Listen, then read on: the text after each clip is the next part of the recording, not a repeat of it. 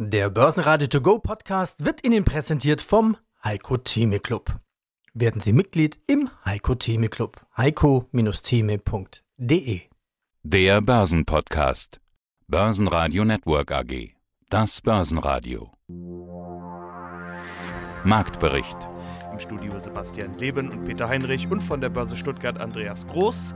Außerdem hören Sie diesmal zur Black Friday Woche und den neuen Wall Street Rekorden Vormanager Dr. Christoph Bruns von der Lois AG, zur Lage an den Märkten Carsten Röhmheld von Fidelity, zur Streuung Wolfgang Jutz von Credo, zu den Zahlen von S-Immo CEO Ernst Wedowski, vom Eigenkapitalforum Unidevice CEO Dr. Christian Pahl zur neuen Anleiheemission und vom Zertifikate Award Stimmen von den Siegern Heiko Geiger von Fontobel und Sebastian Bläser von der Hypo Vereinsbank. Alle Interviews in ausführlicher Form hören Sie auf börsenradio.de oder in der Börsenradio App. Große Sprünge macht der DAX keine. In den USA ist sowieso nur eine halbe Woche wegen Thanksgiving und dem Shoppingtag Black Friday, aber hier wurden wieder neue Rekorde erzielt. Aber auch bei uns gibt es einen Rekord zu feiern. Der MDAX kletterte auf ein neues Allzeithoch. Am Nachmittag kam eine Meldung von VW-Tochter Audi rein. Hier werden im Rahmen der Sanierung in Deutschland 9500 Stellen gestrichen. Bislang war von 4000 bis 5000 Stellen die Rede. Das Stellenabbauprogramm hat sich damit also verdoppelt. Der DAX schloss mit 13.236 Punkten mit einem kleinen Minus von 0,1% Jubel, Jubel, neue Rekorde an den US-Börsen. Ja, und in Deutschland? Die Deutschen lassen, äh, lassen jubeln sozusagen, gucken sich das an und sagen, ach, wir haben jetzt so viele Nachrichten, auf die wir gesetzt hatten, Handelsstreit und so weiter, und da gibt es ja eigentlich nichts Neues. Lange Rede, kurzer Sinn. Wir sind im Minus, ja, wie gesagt, in den USA. Da hat man sehr hoffnungsvoll wieder einmal reagiert dass die Verhandlungen im Handelsstreit weitergehen, zumindest am Telefon. Ja, das ist ja in Zeiten wie diesen ist das schon was. Zankapfel in diesem ganzen Thema Handelsstreit bleibt aber Hongkong.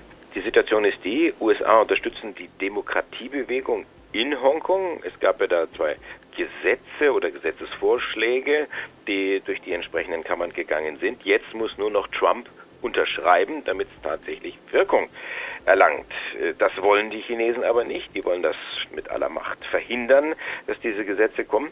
Haben jetzt sogar äh, den, den Botschafter der USA einbestellt gehabt gestern. Demokratiebewegung in Hongkong hatte ja äh, sich entsprechend auch in der Wahl dann wieder positioniert. Also das ist ein Zankapfel. Es ist vielleicht ein Nebenkriegsschauplatz, aber ist sicherlich nicht zu unterschätzen. Der DAX selber hält die verschiedenen Rekordhochs zwar im Blick, das Zwischenhoch 13.374 Punkte aus der vergangenen Woche und das Rekordhoch 13.596 Punkte, das war Januar 2018. Die Woche an sich ist nicht so ganz unproblematisch, ganz vorsichtig gesagt. Wir haben eine verkürzte Handelswoche in den USA. Da ist am Donnerstag Thanksgiving kein Handel komplett zu. Am Freitag dann dieser Black Friday, den mittlerweile jeder kennt. Da wird zwar gehandelt, aber nur halbe Lunge, also ein, ein halber Tag. Also kann man im Prinzip auch fast vergessen. Von daher wird sich das Ganze dann auf morgen spätestens kaprizieren, weil wie gesagt die Amerikaner dann kaum noch mitspielen.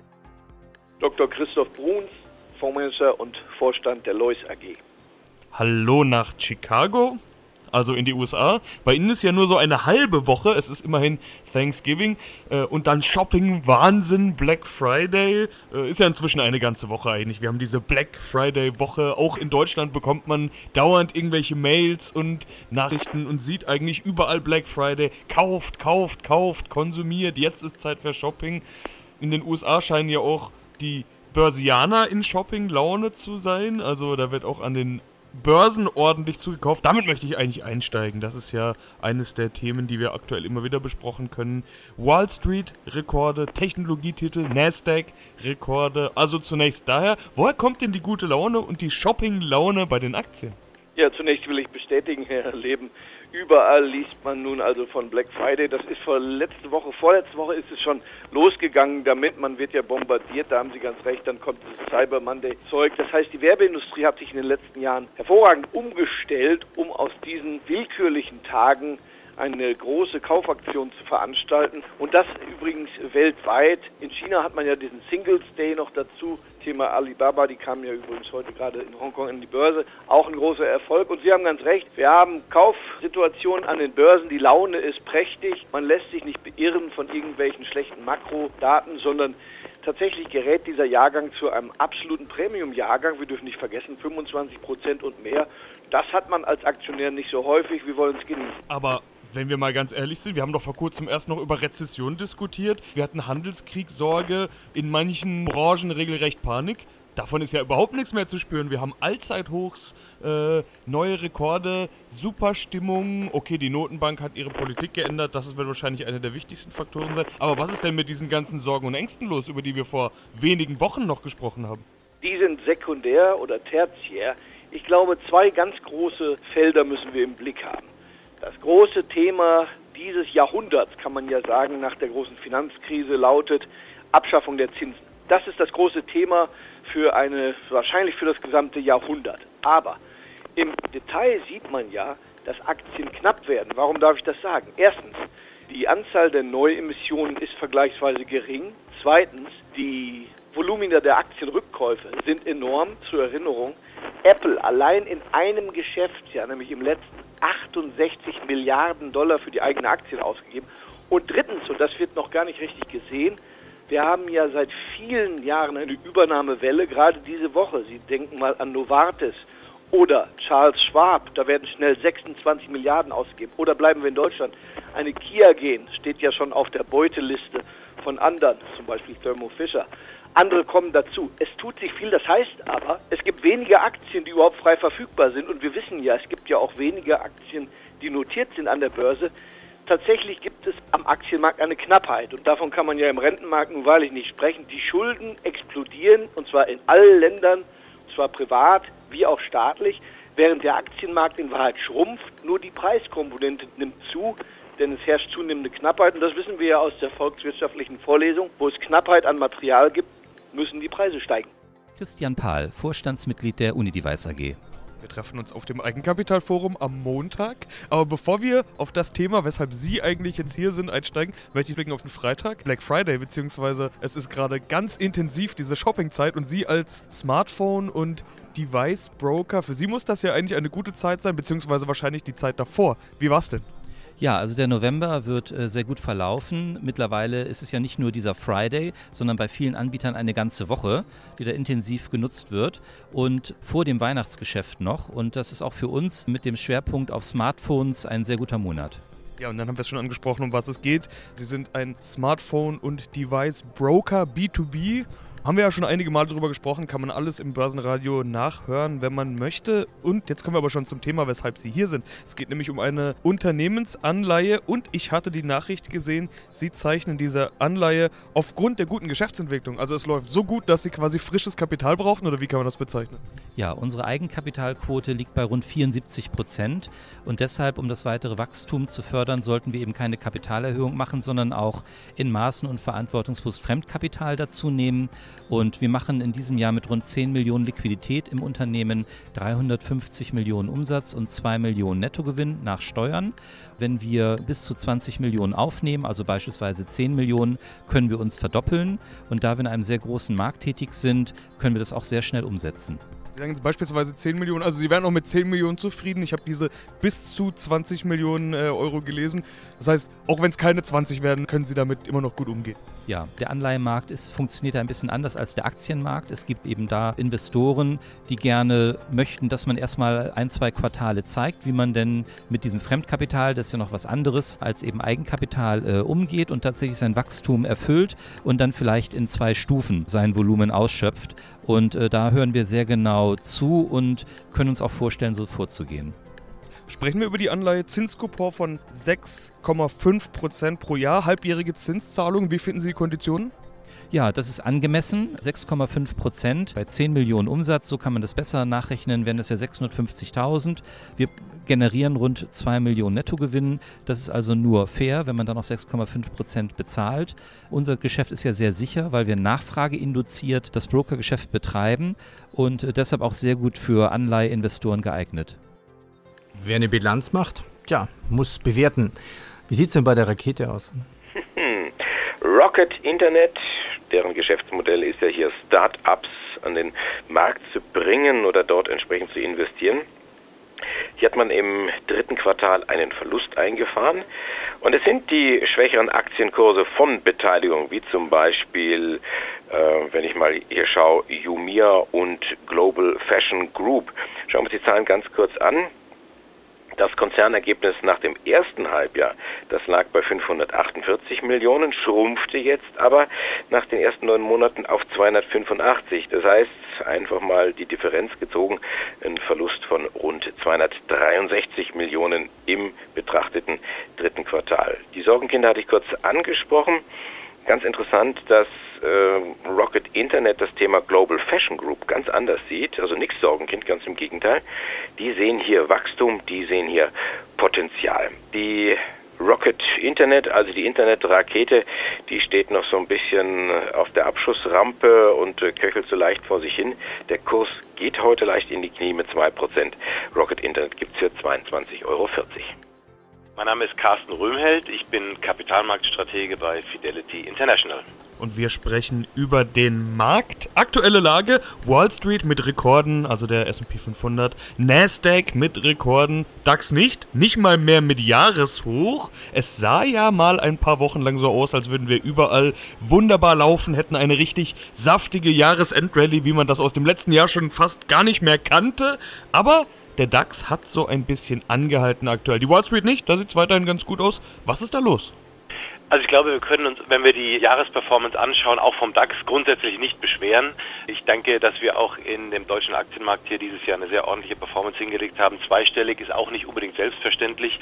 Von daher sind die Aktienmärkte dieses Jahr sehr gut gelaufen. Nicht ganz vergessen darf man natürlich auch, dass zum Ende vergangenen Jahres das Gegenteil von einer Jahresendrallye stattgefunden hat, nämlich ein Jahresendverfall, der sehr dramatisch war, sodass die Ausgangsbasis für die Indizes dieses Jahr insgesamt recht günstig war. Natürlich hat die Wall Street auch stark profitiert in den letzten zehn Jahren von einer starken Leadership. Natürlich hat der Technologiesektor sehr viel auch an Zuwächsen gebracht, die den Index insgesamt nach vorne gebracht haben. Und man darf nicht ganz vergessen, dass ja auch die ganze Handelsdiskussion letzten Endes stärker auf vielleicht den eher zyklischen Märkten lastet, wie zum Beispiel Europa, als sie selbst Amerika schadet. Also insofern ist schon ein bisschen erklärbar vielleicht auch, warum die Zurückhaltung der Anleger bei den europäischen Märkten vielleicht ausgeprägter war. Aber wir wollen uns ja hauptsächlich eher über die Zukunft unterhalten und was vielleicht noch kommen könnte. Und ich glaube, da wird es für die USA regional zunehmend etwas schwieriger. KWS Saat. Also die züchten sozusagen Gewächse, damit die Bauern fleißig säen können. Die haben jetzt ein verschobenes Jahr. Q1-Bilanz, wie gut ist die ausgefallen? Also wenn man der Finanzchefin, der CFO Eva Kinde Glauben schenken mag, dann ist man hier sehr dynamisch ins neue Geschäftsjahr gestartet. Vor allen Dingen die Segmente Mais und Getreide haben sich sehr gut entwickelt und auch das neue Geschäft, das neue Geschäftsfeld mit Gemüsesaatgut, was man übernommen hatte, das gedeiht ebenfalls prächtig und profitiert von hoher Nachfrage. Insgesamt klettert der Umsatz um 35 Prozent. Jetzt kommt's, das Betriebsergebnis ist allerdings negativer, noch negativer als äh, vor einem Jahr. Das ist aber bei KBS nach eigener Aussage offensichtlich normal, dass hier dieses erste Geschäftsquartal, was wir gerade betrachten, dass das immer relativ deutlich rot ist. Und äh, die Aktie, ja, die Anleger kennen das Spiel. Die sagen, passen die Zahlen, sehen sehr gut aus. 1% plus für den Aktienkurs und wir stehen bei KBS Saat bei 61,40 Euro. Ich bin Wolfgang Jutz, unabhängiger Vermögensverwalter in Nürnberg und Inhaber der Credo Vermögensmanagement GmbH. In sieben Schritten zum Anlageerfolg. Heute erstelle dein Portfolio. Nächste Frage, die mit wie beginnt. Wie streue ich richtig? Das ist spannend, weil zu viel ist schlecht und zu wenig ist auch schlecht. Zu viel ist, wenn ich eine Streuung so mache, dass ich meinetwegen einen Aktienfonds nehme, der 500 verschiedene Aktien hat dann ist es kein aktives Management, dann kann ich auch einen ETF kaufen, meinetwegen auf den S&P 500. Dann haben alle diejenigen recht, alle die Kritiker recht, die sagen, ja, also wenn ich als Fondsmanager einen ETF kaufe, dann bin ich ja billiger und ich habe das gleiche Ergebnis. Vor diesem Hintergrund muss man sagen, stimmt.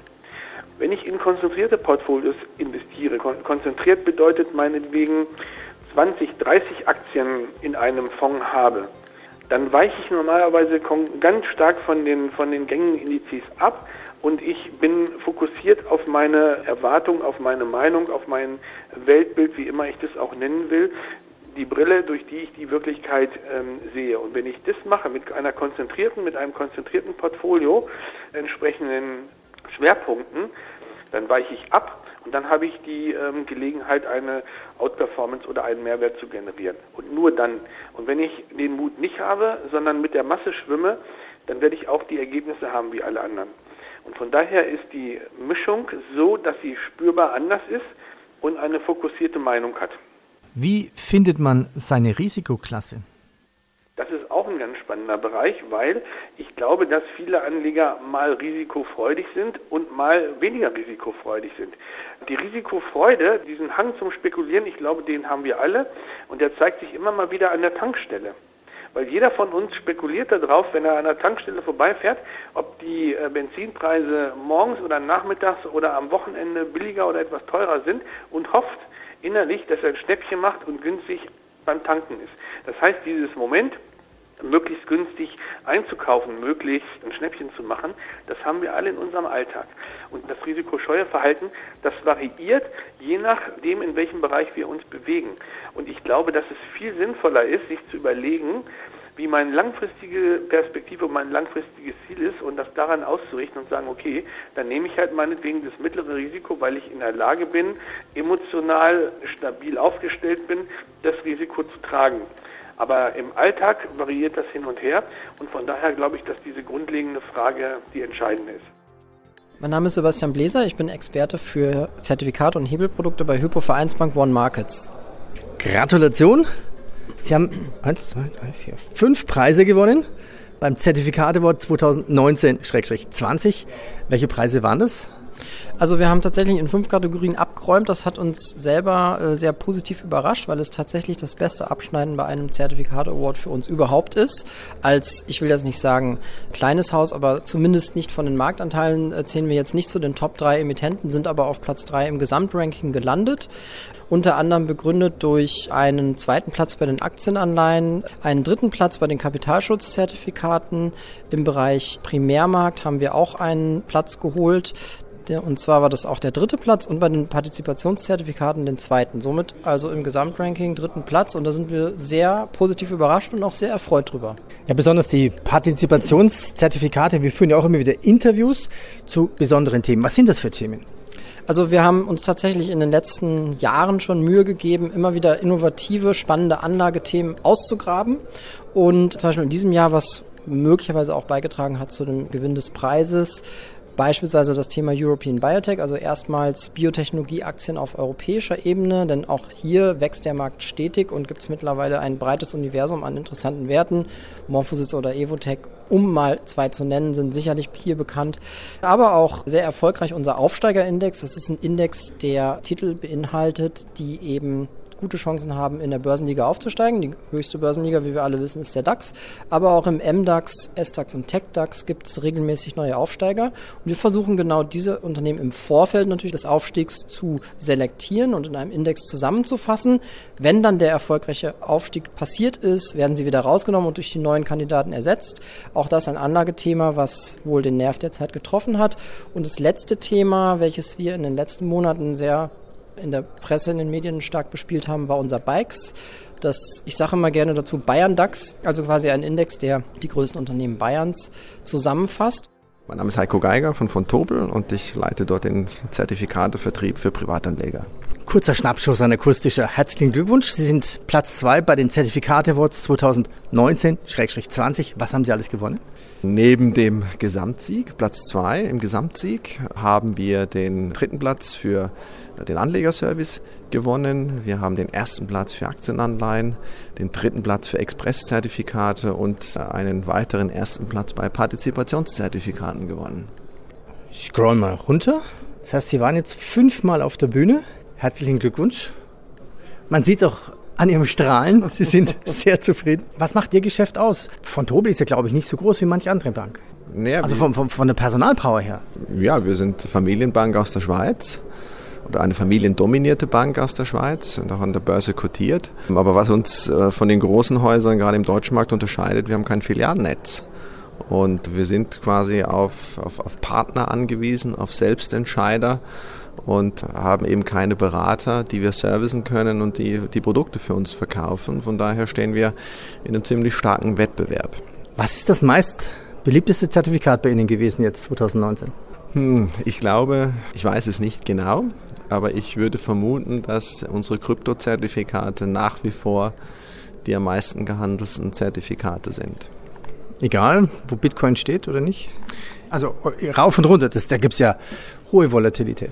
Es gibt hohe Volatilität, aber das Interessante bei den, bei den Kryptowährungen ist, dass sie, egal ob sie auf dem Hoch stehen oder gerade eine starke Korrektur haben, die Käufe und Verkäufe sehr ausgeglichen sind. Das ist ja ganz untypisch beim Aktienmarkt. Wenn eine Aktie mal schlechte Zahlen liefert, dann ist man relativ schnell mal bei minus 5, minus 10 Prozent im Abverkauf. Und da gibt es relativ wenige Käufer auf der anderen Seite. Bei den Kryptowährungen ist es in, in großen Teilen anders. Dort haben wir eben auch bei, bei, starker Volatilität und sehr starken Kurssprüngen doch eine sehr ausgewogene Zahl an Käufern und Verkäufern. Und das ist für mich persönlich eigentlich ein, ein recht neues Phänomen, was ich so aus dem klassischen, sage ich jetzt mal, Aktien- oder auch Devisenmarkt nicht kenne. Herr Geiger, vielen Dank. Gratulation nochmal. So, und jetzt auf zur Party. Danke. Börsenradio Network AG Marktbericht Der Börsenradio To Go Podcast wurde Ihnen präsentiert vom Heiko Theme Club. Werden Sie Mitglied im Heiko Theme Club. heiko-theme.de